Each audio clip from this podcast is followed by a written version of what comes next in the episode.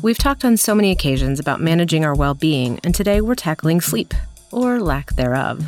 Oh my goodness. As a parent and an entrepreneur, there are so many things that keep me up at night, both personal and professional. Me too. Let's talk through some of these things to see if we can finally put these concerns to bed. Literally.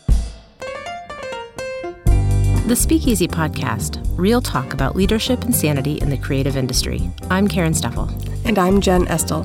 Managing creativity in business, we probably have an opinion on that. No prohibitions. Clearly, we have cocktails. What do you got in that tall glass there, Jen? I've got some aviation gin, and it's a drink called Lady Boss, and I love it. It is so good. It is aviation gin. We love you, Ryan Reynolds, with an ounce of lime juice and a little bit of simple syrup and ginger beer. Oh, it's so beautiful. It's a really pretty color.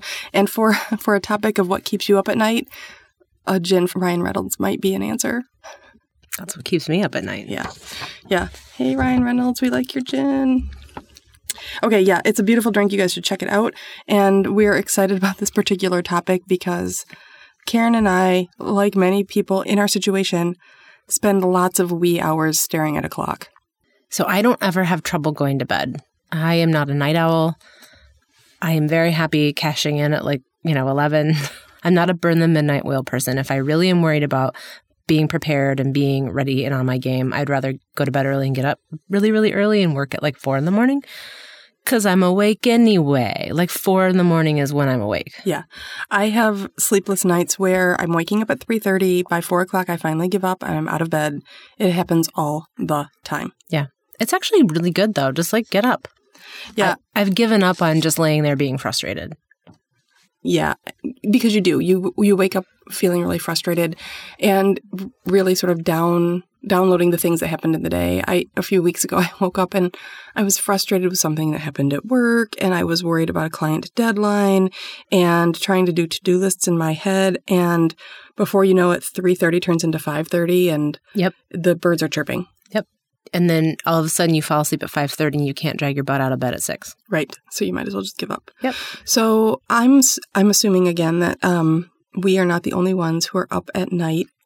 That this is an entrepreneur problem. This is a parent problem. It's anybody who, you know, carries a lot of stress with them, whether it's personal and professional, whether you're a parent or not. We all have whatever is deeply on our minds is deeply on our minds, regardless of what our payload is, for example. But I think it's a personal and professional mashup for me. I, I tend to spiral. If if a thing wakes me up, it then spirals into the next thing and the next thing and the next thing. So it's you know, I wake up because I'm worried about a schedule issue or a client or something's coming up where I really want to make sure that my team feels prepared or cared for or acknowledged in a certain way. But then I start worrying that, oh, well, now I'm awake and I can't turn my brain off, so I won't be able to work out. And then that won't make me feel good tomorrow. And so it tends to be kind of a spiral. Yeah, it's. I mean, it's always it's always a spiral. Mm-hmm. And you know, and in the middle of the night, things get bigger and bigger and bigger. Mm-hmm. And when we were when we were talking about this topic, when you and I were planning, I think we decided that one of the big things that starts the spiral is pipeline. Yeah. Professionally, right? Yeah, absolutely. And it's funny because, you know, when you're a high achiever, it's you can lay there at night and worry about pipeline even when the pipeline really isn't the issue. But the thing is is that it never turns off. Right. As soon as you have a big win, you can go, "Oh man, I could celebrate that." But then you got to go get another one. Yeah. Pretty immediately. pretty immediately. And I always, you know, when I'm having a frustrated entrepreneur day, I think, gosh, wouldn't it be great to have one of those jobs where your paycheck just comes and you don't have to think about it?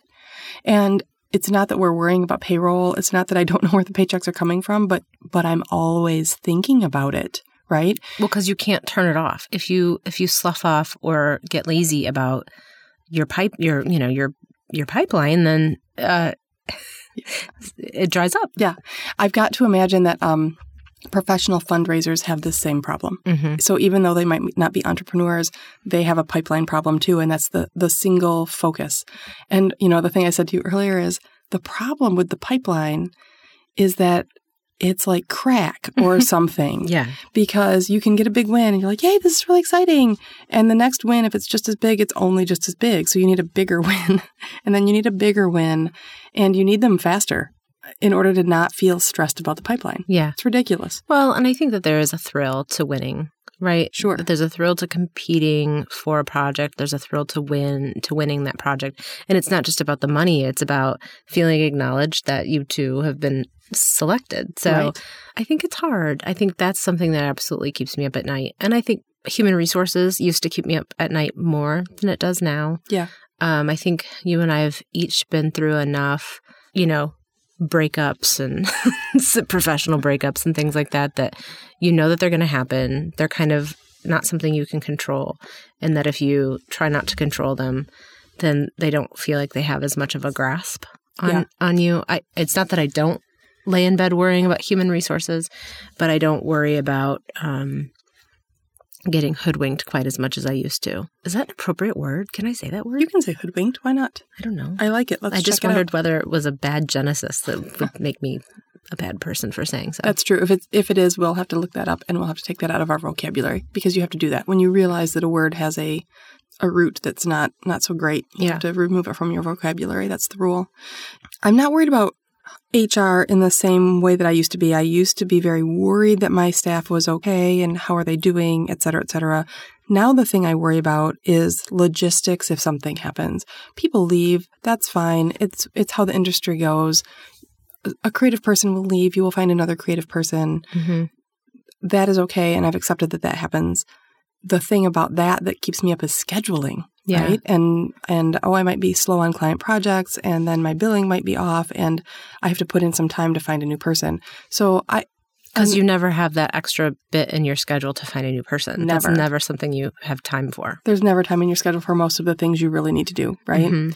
um so i used to spend a lot of time worrying about hr but now i worry about it more in terms of the, logistics to the whole and what that means Right. What do you typically lay in bed awake about, like from a personal standpoint? What What's the thing that? oh i'm not remotely done with the professional ones Oh shit! Never mind. I won't ask. Go ahead. No, um, no. The other the other professional thing that keeps me up quite a bit, and it's ridiculous and it's a waste of my time, is maybe a client has made a wrong decision or they're going down a wrong path, and I know that that's true, and they're. I spent an hour in the middle of the night worrying about the wording on a client's headline because they were making a concession on a headline for a pretty big piece based on internal factors and that concession for that headline would make it less of a useful piece for their audience. And I could see what internal factors were leading them to this concession. And it was driving me crazy because it makes the piece not as good, not because I want the piece to be magical, but because I really want it to work for them. And we know that in order to work, it has to resonate with the audience, not with the internal people. I spent an hour in the middle of my night worrying about that Mm, lies. I spent a half an hour in bed worrying about that before I got up and wrote a six paragraph email to articulate all of my concerns. I did not send the email at four in the morning. You'd Right. be very proud of me. um, but I had to get all my thoughts out. And that's just a, a headline. Yeah. What? That's messed up. I've done that too recently. I was um I lost a lot of sleep over a client project who they f- for days and days and weeks couldn't identify the right participants in their video. And it was unscripted storytelling, so we really needed the right people. And I got to the point where we were within a week of, of filming and we didn't have anybody to film. And I I was certain that I cared more about their video than they did.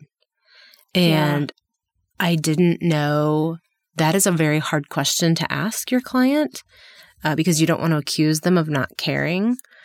And so that that kept me up a lot at night before I was able to come to um, a set of questions I could ask to really get underneath what was driving the disconnect internally for them. And so it it helped put the project back on track, but I lost a lot of sleep over that project because I can't be the one that cares the most. I know it, it is a bad idea to be the one that cares the most, but it's your reputation too, right? Yeah. While I absolutely care about my reputation, it what it's not about. I don't have much of an ego at all. You know, like Sure. ideas are just ideas, and there's always another one. And but but I I wanted to make sure I cared at the appropriate level. I mean, if I perceive that I care the most out of between me and the client, then um, if I'm worried that they just don't care, then I feel like I'm on the wrong side. It, then it, it starts to feel transactional. Sure. And I don't ever want to be in that position. Sure. And I'm always, there's this teeter totter of care enough to do your best, don't care so much that you are losing sleep. And I see that in, in the creatives at my office too, that they care a lot about their product and, Mhm. and finding that balance between um, what the client needs and what we need as producers. It, it's just an interesting, an interesting place. How about personally? What's the thing that keeps you up the most personally? um, hmm. I mean, worrying about my kids, right? There's a Yeah. million things to worry about. It can be as small as one of the boys being unusually quiet for a half an hour, and my mom brain can invent a story Yep. that is so disastrous about why he's being too quiet Mm-hmm. that I've I've pretty much written the two hour special on this terrible thing that happened to this family. I mean, it's it's ridiculous. I don't know. How about you? I think especially with kids when you're raising humans that um you know you can't control you can't control other humans. So you know you have to give them the breathing space and the living space to kind of evolve and then you're kind of the You're the cruise director, is Yeah. what you are. I was actually thinking of it as more like um pong. It's like you're just kind of keeping them within the boundaries. Oh, yeah, there you go. kind of like oh a little over here, a little over here. But I think anytime you're dealing with You're with like the- kids, Sorry, you're like the bumpers at Yeah. the bumpers, so we don't have gutter balls. That's right. yes, or I am the gutter. Who knows? I hope I'm not the parent that's the, that's the gutter. But I, um, you know, I worry about I worry about my kids' well being. So whether it's their their physical and mental safety, or whether it's just how they're doing, like you were saying, their mental well being, um, I just, you know, I'll have done a really great job with my kids if they turn out to be happy, healthy people. Right, And you know, right. And it, it's interesting because it sounds simple, doesn't it? It sounds so simple, but when you're in the middle of the minutia, the minutia seems really important, right? My um, middle son didn't get the class he wanted for his junior year, and we could easily play out how that would ruin his whole life. But you know what? It's not going to ruin his whole life. He switched around a couple of classes. It might not be 100% of what he wants, but six years from now, he's going to be fine. That's right. And we're, we are probably not going to attribute the fall of the empire to that one class junior year that I did not get Yeah. but it feels really important at the time. Yeah, sometimes I worry about um, whether I'm exposing my kids to enough variety of things that they'll go like, "Ooh, that was fun. I'd like to try more of that." Or like, what if I never expose my child to an experience that lights their soul on fire? Right. What But if I just don't know? You can't expose them to every experience on the planet. Right, but that's what I worry about. Of course, of course it is. of course it is. We're not talking about logic and reason in the middle of the night. No. Talking about a rambling brain. Do you think you're up in the middle of the night because you have so many things on your to-do list, both professionally and personally, that you just need more time to do them, and so the middle of the night is when that happens? Yeah, and I think that my brain, while I can fall into bed exhausted and go to sleep with no problem, even my dreams are reality based. Often I replay actual things or I or I play out things that haven't happened. And so. Oh, sometimes I wake up really exhausted because I've redone a whole day of work in my sleep. So rather than just really letting my brain turn off. So sometimes it just has more power over me than than my will does to to get a good night's sleep. there are all kinds of people who could explain to us ways to get a better night's sleep. Mhm. From giving up your screens and giving up your booze to improving your mattress and your pillow, there are lots of things you can do to good bed- bedtime ri- rituals. We know all these things. Yeah. It's not like we haven't tried them, Right. read about them, guilted ourselves into them. hmm We still have things that keep us up at night. Yeah. And I don't think anyone who is in charge of another person's well being, whether that be at At work. a work or at home or Right. whatever it is, can get away without these kind of nights. you know, I don't think there's any reason to be a martyr and suffer over them either, um, and to put your own well being at risk for that cause. But at the same time, um, you'd have to be made of stone if you didn't actually worry about the the responsibility that you bring to the environments that you interact with, whether it's home or work. So I have a rule that if I wake up before three thirty, I don't check my phone, but I do quickly turn on a, a meditation app, and it's just um, this very nice British voice talking me through things that lulls me back to sleep. Um, and and it has you know it's called Buddhify actually, and it's it has several several different styles of of listening of meditation. So whether it's travel or anxiety associated with work or needing to go to sleep or stay asleep or go back to sleep. So it's got a lot of different things um, that you can subscribe to. But also, um, I use a tactic that you gave me forever ago.